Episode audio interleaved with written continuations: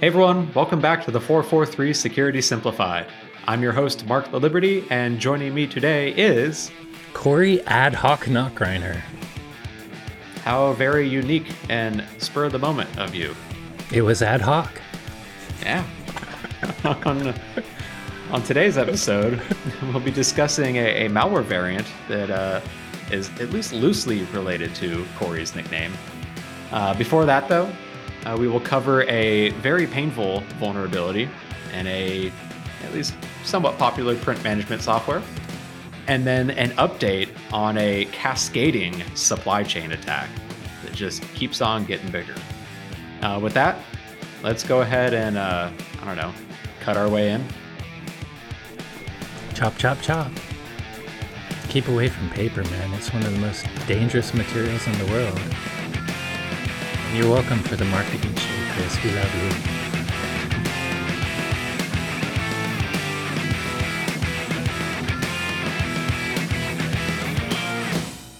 So let's start this week picking up where we left off about a month ago, almost exactly by the time you're listening to this, where uh, we initially covered the the 3CX supply chain attack in what was, I think, our first episode of April.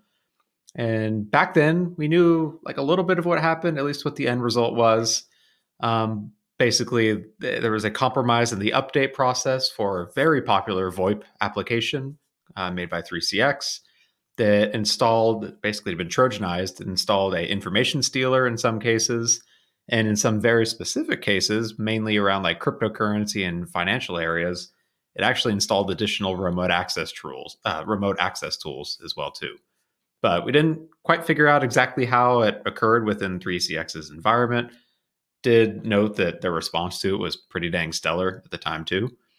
And since then, there have been some additional details that have emerged. Uh, so on April 20th, uh, Mandiant released an update stating that 3CX themselves had been the victim of a supply chain attack involving a third party software package called X Trader, uh, X underscore Trader it's uh, apparently an application uh, to enable futures trading, uh, commonly in the energy sector, apparently. And supposedly, this application had been discontinued as of 2020, but still available for download on the website uh, from the company that originally developed it, uh, Trading Technologies, I think, uh, even as late as towards the end of 2022. Um, so basically, sometime around the like October timeframe of 2022, according to Mandiant's report. The uh, legitimate but discontinued Xtrader application on the Trading Technologies website had been Trojanized. Uh, just like the 3CX application, all of these certificates, uh, the certificate signatures on it, were all still valid.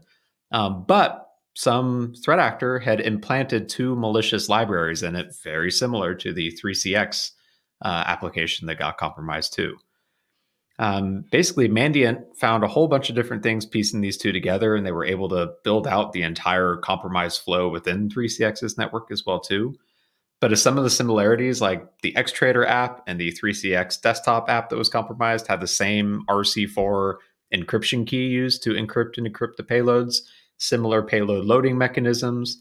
They both use this tool called SigFlip, which is on GitHub um, and it's that tool that allows a, a, threat actor or someone to patch a Authenticode signed portable executable in a way that it doesn't break the existing signature. And I think we covered this on that last episode, like how they're able to do this. Basically, some auxiliary data isn't a part of the uh, Authenticode signature, which is unfortunate.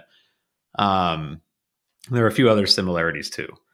So basically, they describe once inside the network, they move laterally, harvested credentials that allow them to compromise both the Windows and the Mac OS build environments. And uh, at the end of the day, like the, the industry is calling this, what is it, a cascading supply chain attack?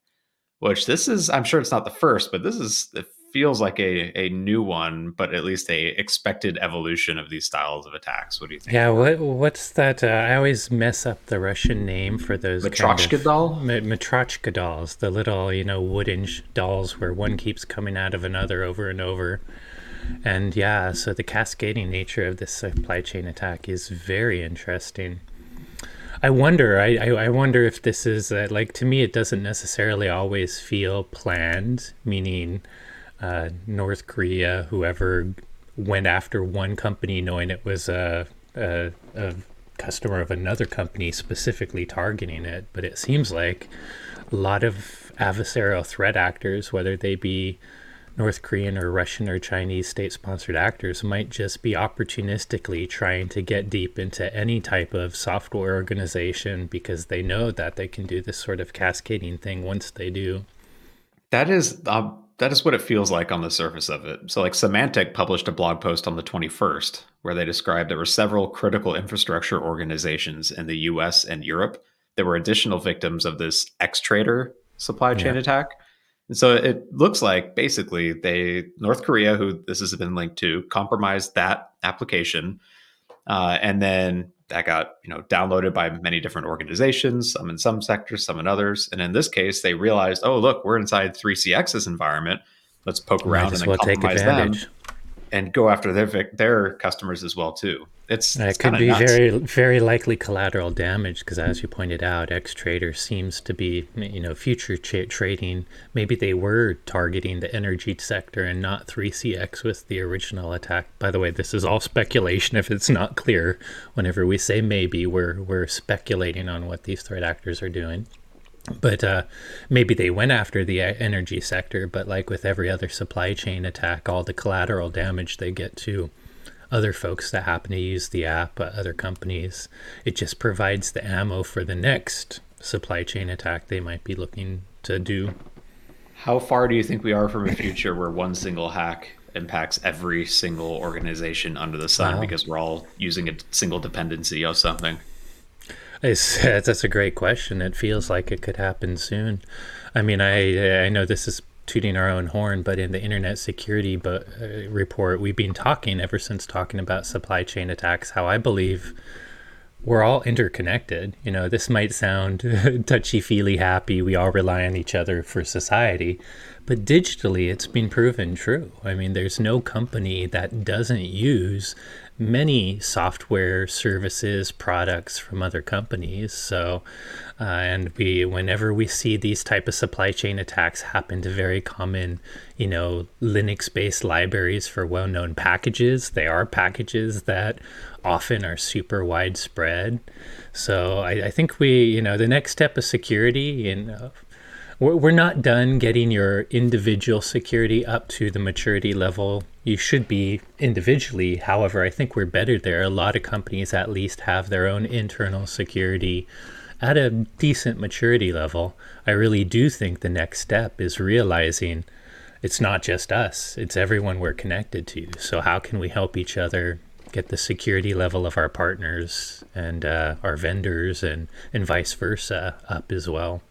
And this does seem like an area where the federal government here in the States is very interested, and the European Union for that matter, too. Like a, a software bill of materials is a very popular term being thrown around now, where organizations S-bomb. need to keep track, yeah, of all of the different pieces of whatever product they are uh, developing, all the pieces that make it up, like all these third party dependencies, all the way down dependency trees, too, so that you can at least be aware of what's going on inside and be aware of potential vulnerabilities from one of those dependencies.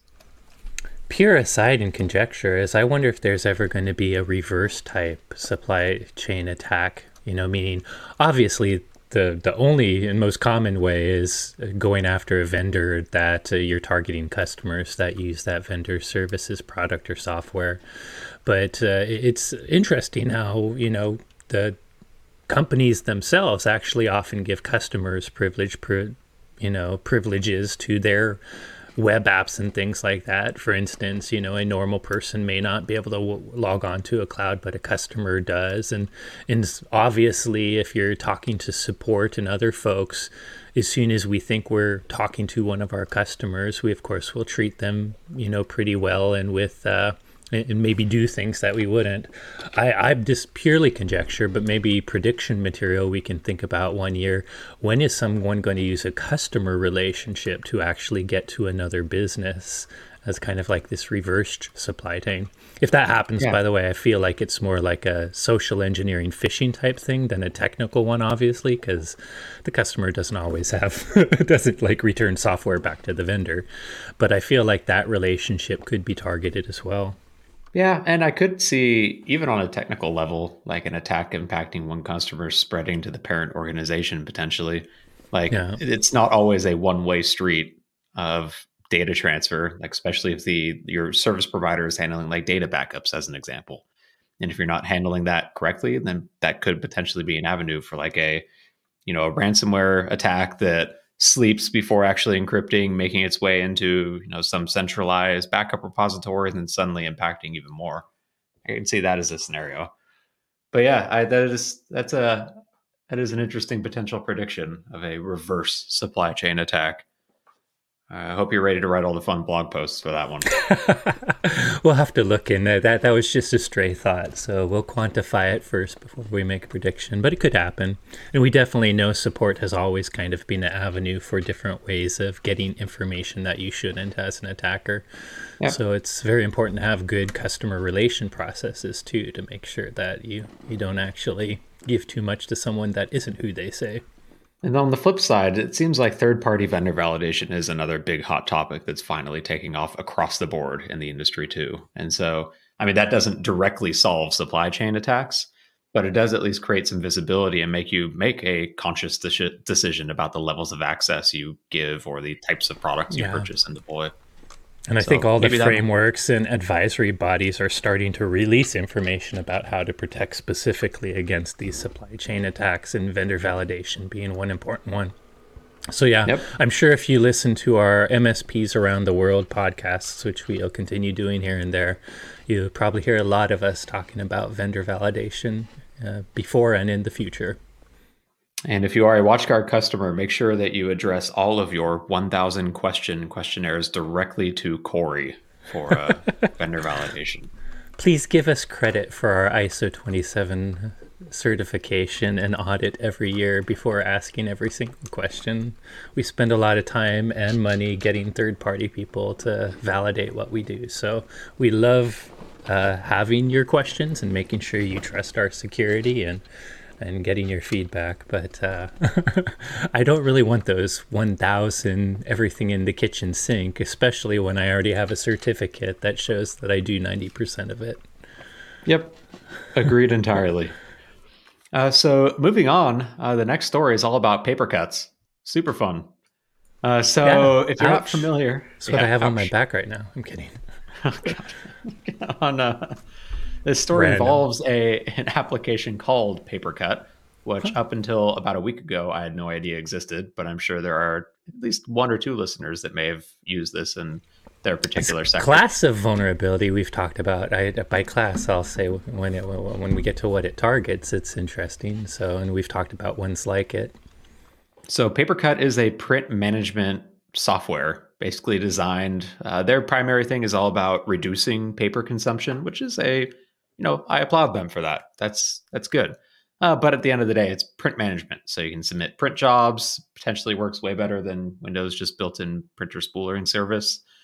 Uh, well, back in uh, March eighth, they released a software update that disclosed two vulnerabilities. So there was an arbitrary code execution vulnerability that bypassed authentication that was a 9.8 out of 10 on the CVSS score. Yeah, that alone is huge. Without, yep. you know, pre-authentication remote code is not not something you like. And then an additional authentication bypass flaw that was graded at a 8.2 on the CVSS scale. Um, so these were patched early March. They put out a software update. They disclosed it on their website. They were originally discovered by, I believe, Trend Micro, who's a few days later put out a blog post as well too, uh, or at least uh, advisories for them as part of their uh, what is it, Project Zero Day Initiative, Project Zero Initiative, whatever the heck they call it. Well, that is not where the story ends, though. Uh, so on April 20th, Papercut published a new blog post indicating that they had evidence that these flaws were being actively exploited in the wild and urging their customers to update as quickly as possible. And as a part of that, they actually went and like retroactively applied the security patch to all supported versions of their application, which is interesting to see. You don't often see that. You'll see a vendor go, you know, the fix is in version 1.3.2. Go upgrade that. But it sounds like everything, every version they've had, they've gone, or every supported version, they've applied the patch to it, which is nice. Uh, they also specifically urged any of their customers that expose this service to the internet or to a large open network like a university campus to make sure they update as quickly as possible.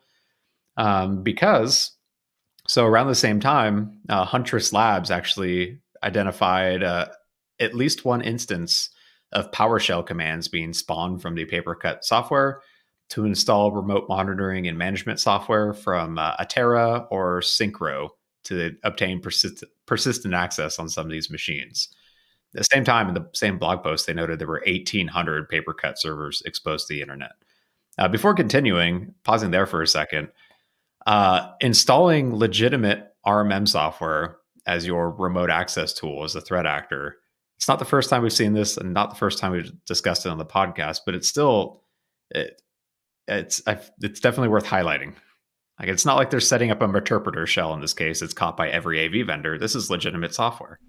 Yeah, yeah, and it's uh, obviously in the MSP attacks or targeted attacks that I think started around 20, 2019 and kind of continued all the way through 2021 and have trickle continued the last few years. Uh, that RMM software is critical. I, I, would even say endpoint management software, which in, even includes cloud management stuff like what we make at WatchGuard. Uh, we have MFA for a reason. Those RMM tools have MFA for a reason. They're designed specifically to give you a remote access to your systems. But if you're not access control listing access, which you, you might not be able to do if you don't know the IPs of people coming in, you you got to do something to protect that. Credentials are weak. Uh, at the very least, even if you do the best practices, people can phish, can and have phished them. Many of those MSP attacks seem to really be a credential leak that caused a login to work on RMM software. Um, so I would definitely highly recommend uh, thinking about even the legitimate software you expose. At the very, very, very least, having MFA on it. Uh, preferably, why not throw a VPN on top of it? You can still use it, but require the VPN with MFA first, too. And if you can't do that, I, I know access control lists are a pain in the butt, but we are here to talk about zero trust and least privilege. So, yeah, using legit tools, living off the land attacks, we've been talking about it forever. It's it's a smart way to go for threat actors uh, for obvious reasons. It's much harder to catch legitimate programs doing things they shouldn't than it is to catch obviously malicious things like, you know, Meterpreter shells or or etc. Yep. So in Huntress's post, they attributed uh, this activity to a known Russian criminal entity called Silence. Basically, the command and control domain was also found hosting a, a malware variant called TrueBot which is known association with this org. Uh, Silence apparently has links to uh, Evil Corp, which we haven't talked about in quite some time. Uh, and the Clock I'm still laughing because well they were the first malware actors I remember to really actually use my my favorite Mr. Robot shows. Yep. Evil Corp name. In a, so, a, separate blog post, Microsoft found uh, Lockbit and Clop ransomware gangs directly using this vulnerability to gain a foothold and deploy ransomware on organizations. And then on April 24th, uh, Horizon 3 AI, which pausing for a second, I like, I, I go to a lot of events with uh, folks from Horizon 3 AI. I like them and their company. I have to feel like they added AI to their name when they founded themselves a few years ago, strictly for the uh, SEO optimization on Google. Anyways, tangent over. Yeah. AI seems like a, a buzzword since it doesn't really exist as much as machine learning does. So I, I could definitely see some folks trying to take advantage of popularly searched words. What is it Good that, uh, that, that, that meme goes? Uh, if it's written in Python, it's machine learning. If it's written in uh, PowerPoint, it's artificial intelligence. that is perfect. Yeah, you got the meme right. Uh, anyways, though, so Horizon 3 AI published their own analysis of the vulnerability, including proof of concept exploit code for it. Um, so they narrowed it down to what uh, they called or described as session puzzling. Uh, so session puzzling, it's when an application uses a session variable for more than one purpose. So on a website, typically when you go log into Amazon.com, you're given some session material like say a JSON web token or a cookie or like some sort of key that as you continue to browse that website, as you leave and come back to it, your browser can provide that value, that variable, and Amazon.com will know, oh, yep, that's Mark. He's still logged in. Uh, there's other areas where it might use session material, like even prior to authentication. Uh, Amazon probably still tracks everything you do on their website using a session variable within your browser. As an exam- example of session puzzling, though, so picture like a password reset form on a website, where if you go to that password reset form, your first step is to enter your email address. And when you enter it, you'll go to another page that says like awaiting password reset code or something like that. But the website will probably set up some session variable to say this is Mark at watchguard.com attempting to reset their password. Here's the variable for that session. Uh, session puzzling would be if you then go to say a different page, like to go try and view my my message inbox on that application. If the website accepts that session variable generated for the password reset, so without authentication, and displays the uh, the user's message inbox, that would be a session puzzling flaw in this case. Um, so in the application itself within Papercut, the vulnerability is with the use of a function called perform login, uh, which is used to generate a session for an administrator user. Now, this is used throughout the application in various spots, but all but one instances of it, it follows verifying that the user has entered their password. Basically, you enter your password for whatever this component is, and then it calls this perform login function, which generates the session variable and sends it down to the browser for the user to use. Uh, they found uh, so typically, if you go to any page on this application within Papercut, if you're not authenticated, you get redirected to the home page, which is also the login form. Uh, but Horizon 3 AI found that if you go to this page called Setup Complete, um, which looks to be like the end page of the like setup wizard for the application. When you first turn it online, you go through all the hoops, and then at the end, you go to Setup Complete. There's a button in there where you can click Login, and that login button will call the perform login function and generate an admin session without you needing to authenticate to get to that page. Right, Yeah, that's bad news bears for sure. Um, so Huntress had found that an attacker could abuse this session uh, using the built-in scripting functionality that Papercut has. Basically, you can customize Papercut to use like do certain pre or post batch jobs on the server before or after printing and so using this as an example, you can execute anything as the print cut print cut service on the uh, the server, which if it's installed on Windows, runs with system level privileges. So this is how that pre-authentication, so being able to gather the session paired with code execution, could allow an adversary with access to that server over a network, internet or large public uh, local network, to execute arbitrary code with system level privileges.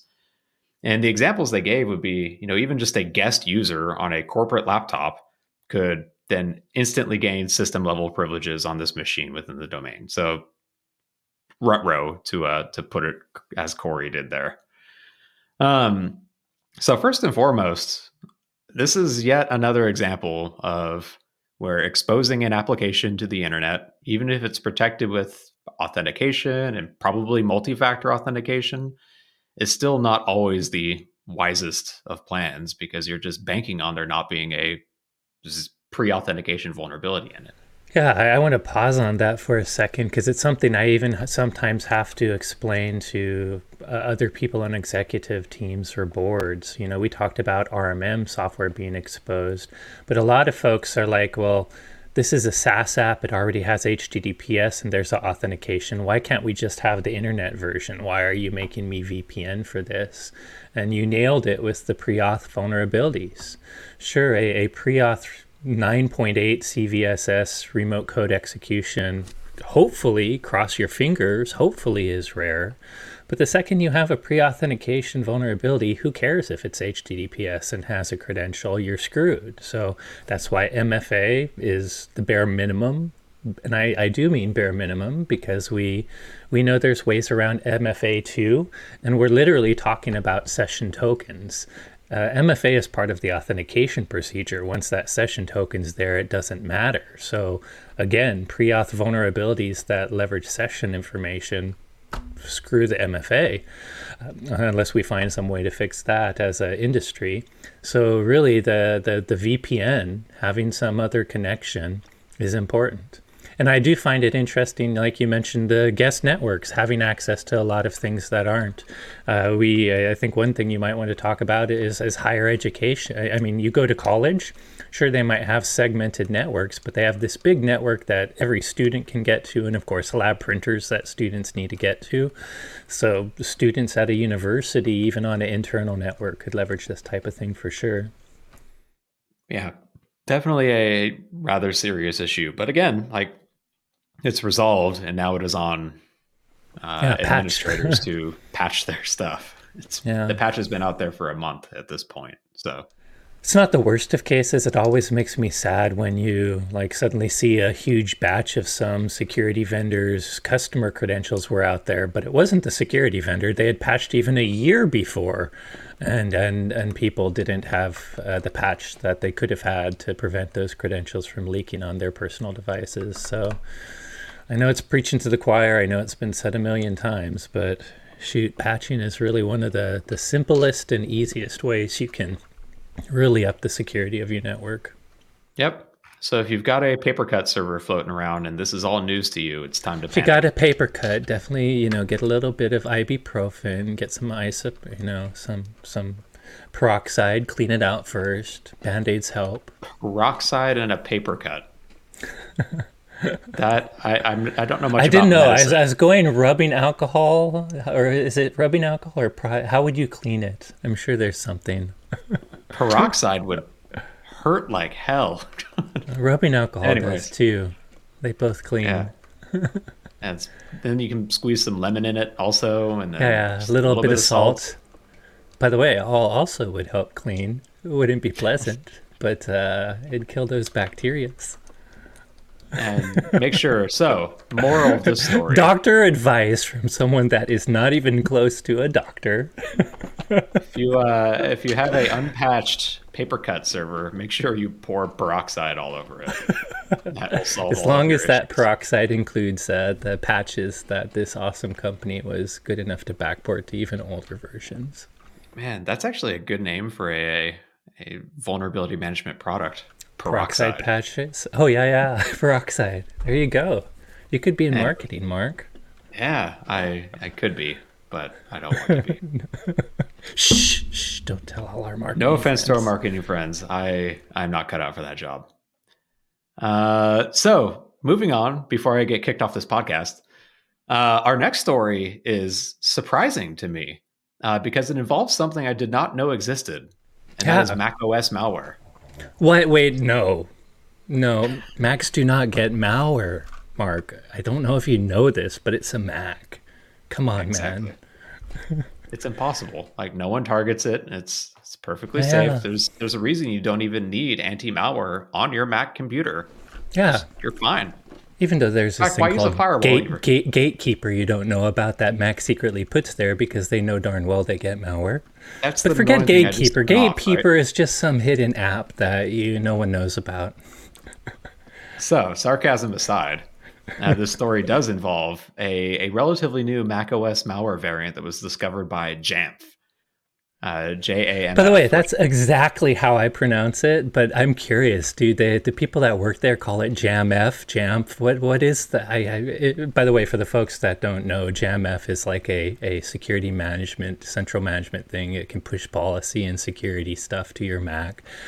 But I, I I've always call it Jamf, but I wonder what they really pronounce it as.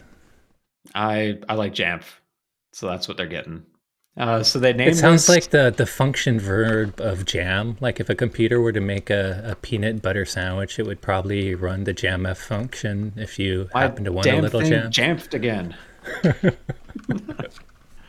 uh, so where was I? Malware variant, brand new macOS malware variant, which they have named Rust Bucket, uh, likely due to the final payload being written in the Rust programming language. Uh, so they have attributed not, not that's what happens to titanium Macs from 20 years ago when you leave them out in the rain. Yep, or that. Uh, they've attributed this malware to Blue Noroff. Yeah, that's how we're going to pronounce it, which is a, a North Korean state-sponsored threat actor under the umbrella of Lazarus. Uh, the attribution comes mainly due to similarities in the command and control and delivery infrastructure for uh, previous malware deployments that were investigated by Kaspersky and Proofpoint. So this malware, it's actually interesting. It's multi-stage, but it's actually pretty basic on the face of it. Um, the first stage, it's just a compiled AppleScript file uh, that includes a unsigned application called PDF Viewer. Uh, so they noted, Jamf noted that the user likely has to manually override Gatekeeper to allow this to run. Gatekeeper is pretty strict on macOS about things downloaded from the internet and especially unsigned applications as well too. And you tend to have to go out of your way to allow one of those to run. Though I'm still not sure why a Mac needs Gatekeeper because why would you need a Gatekeeper if you don't get malware? Exactly. Now, so the script is very basic. It just uses curl to download a zip file from a command and control server. You Jamf, curl, yep. all these lovely names we have for all the crap, the programs and stuff. yeah, but everyone knows uh, what curl is. Yes, everyone does. Uh, the C2 server's domain was uh, related to venture capital. It was cloud.dnx.capital, uh, which you'll see a trend in this as we go through it. Uh, so then the script unzips and executes that second stage, which is another application, this time called internal PDF viewer. Uh, which so actually works. Yeah. They suspected that they broke this into multiple stages to make analysis more difficult, especially if one of the C2s goes offline. Like we see this very often where, you know, we'll see a write up about the first stage or two of malware, but oh, that third one's offline. So now we have no idea what the final payload was. So that kind of makes sense. Uh, this second stage, though, it masquerades as a legitimate Apple bundle called PDF Viewer. And it is, like you just said, a actual working PDF viewing application, which is relatively simple to do. Apple has a full-on toolkit. Yeah, I, I, frankly, I think it's well, it's a new application, not Apple's. It, it really is just using Apple's fun, you know SDK functions to to do everything Apple can already do as a PDF viewer built into the OS. Yep but with some interesting functionality tacked on as well too. Yeah. Why why would you make a PDF viewer that does the same thing your OS does unless you want to tack on a little bit of interesting functionality, Mark? So the second stage, it doesn't actually contain any malicious activity on its own. And instead, it relies on a specific malicious PDF. And they suspect that there's more than one of these PDFs out there. They were able to find one as an example where if you load up this malicious PDF in a normal PDF viewer like Acrobat or whatever, it the page it just shows a safeguard viewer. Please use the dedicated app for internal employees. So it looks like you have to load it up in this other PDF viewer. By the way, interesting, like we're, we're talking about how simple this is as far as using Apple scripts and, and of course, a, a fully compiled normal binary. But this is really smart targeting that kills analysis. I mean, the point is, you, it's same with some supply chain attacks where tons of people might have been a victim of some of the stages, maybe even got the PDF viewer itself. But they're not just installing malware and doing bad things right away. They're waiting for a special document to be open, and that really helps them in targeting. So, if a lot of non victims or researchers get even the PDF viewer uh, until they get the right document, they may have a hard time. I mean, code analysis would find this obviously regardless, but uh, you know, it just makes it harder to to sniff something like this out. Yeah, so this uh, malicious PDF, if you open it in normal viewer, it just says open it in the other one. If you open it in the malicious, the malware PDF viewer, it actually displays a completely different document that actually it looks like it was they took some VC firm's website and like saved it as a PDF to make it look somewhat realistic. Um, so basically, this second PDF is encrypted and embedded as a data blob in that first one. So normal PDF viewers don't know it's there. They don't know how to open it. Now, but this malicious one knows to look at a certain offset based off headers in there, grab it, decrypt it, and then show that one within the viewer. Um, all of this is at this point fileless. It's not like it's downloading this malicious PDF. It's decrypting it and loading it up just in memory. And then that after it does that, it grabs a, a URL out of there and then goes to download the third stage of malware. Um, so this stage three was actually missing when they went to go analyze it, but they found on the exact same domain where it should have been. Uh, they found another payload that looks like it was likely the third stage, like that had just been moved effectively. And the third stage is basically it's a signed Trojan uh, written in Rust that was compiled for both ARM and x86, which makes it relatively large. It's like 12 megabytes, which is pretty big for malware.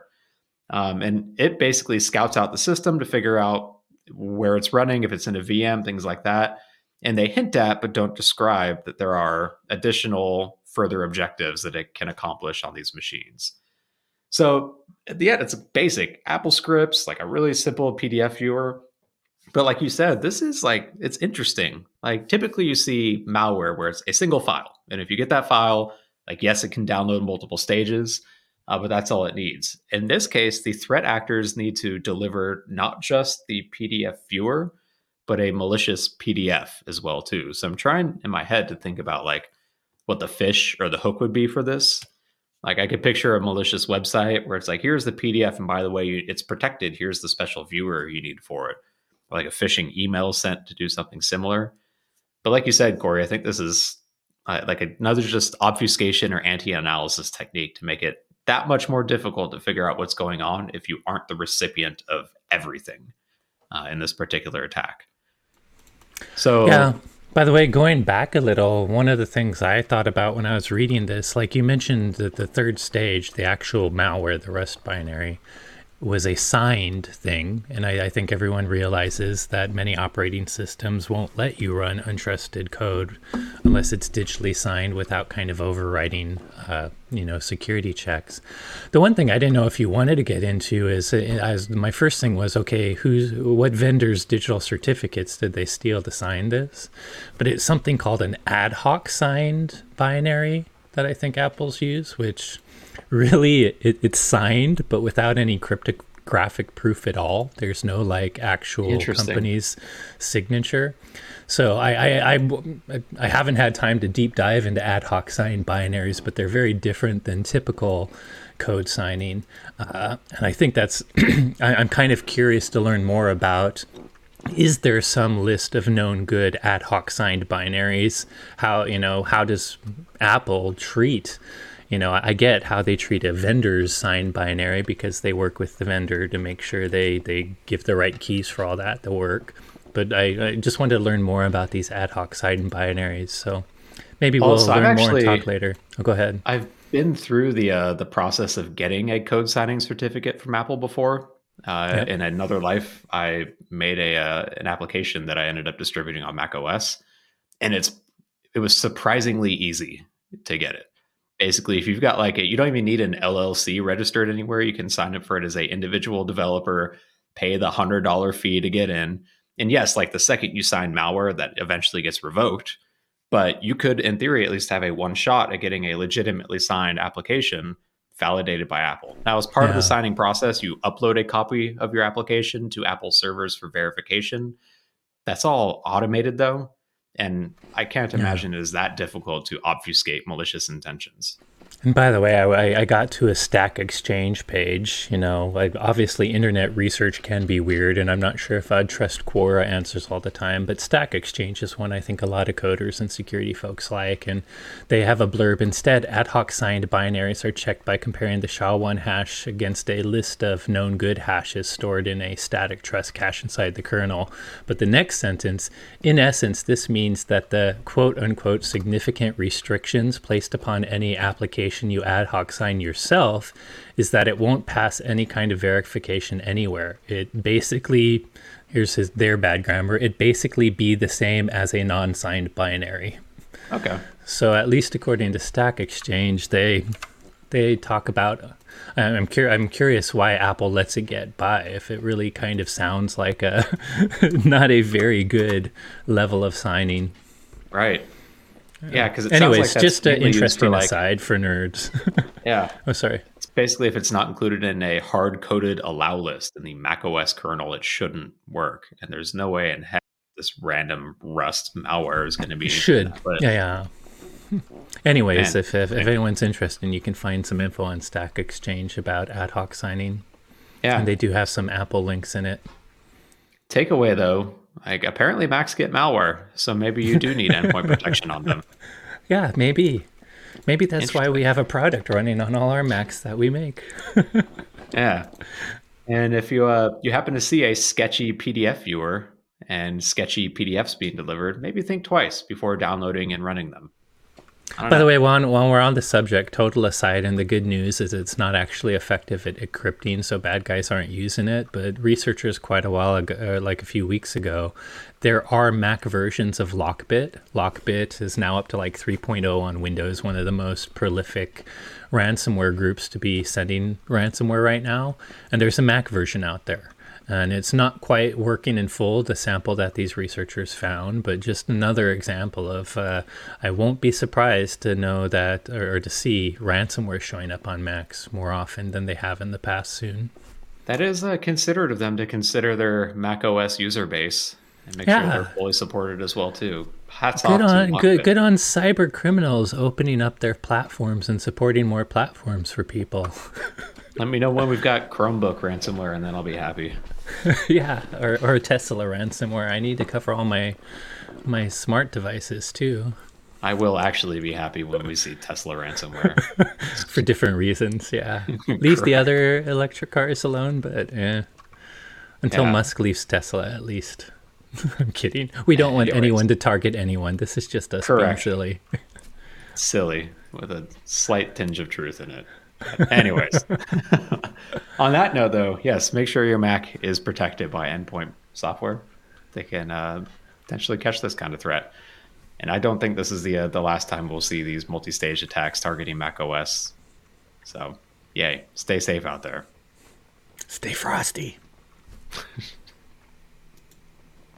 I feel like I need a big gun and some camouflage makeup in a Predator movie. Stay frosty. As my head flies off because the Predator comes into view out of his invisibility after launching something at me. You would probably be the first one to die. Yep, yep, for sure. Hey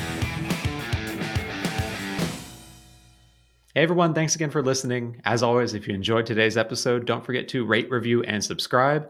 If you have any questions on today's topics or suggestions for future episode topics, you can reach out to us still on Twitter for now Maybe. I'm at XO. Yeah, maybe. I don't know. I don't read Twitter. So sorry, you can't reach out to By us. the way, if you want to try. I, I didn't ask for that blue verification mark. I don't know why it's on my account, Elon Musk. I'm kidding. Sorry. Mr. Yeah. Eight buck a month, Corey. Until he, uh, until he turned them back on for everyone that didn't pay for them if they were big enough clout. Man, I'm at XORRO underscore still, and Corey is still at SecAdept, and we are both still at hashtag the 443 podcast. Please, someone build a better platform. Thanks again for listening, and you will hear from us next week.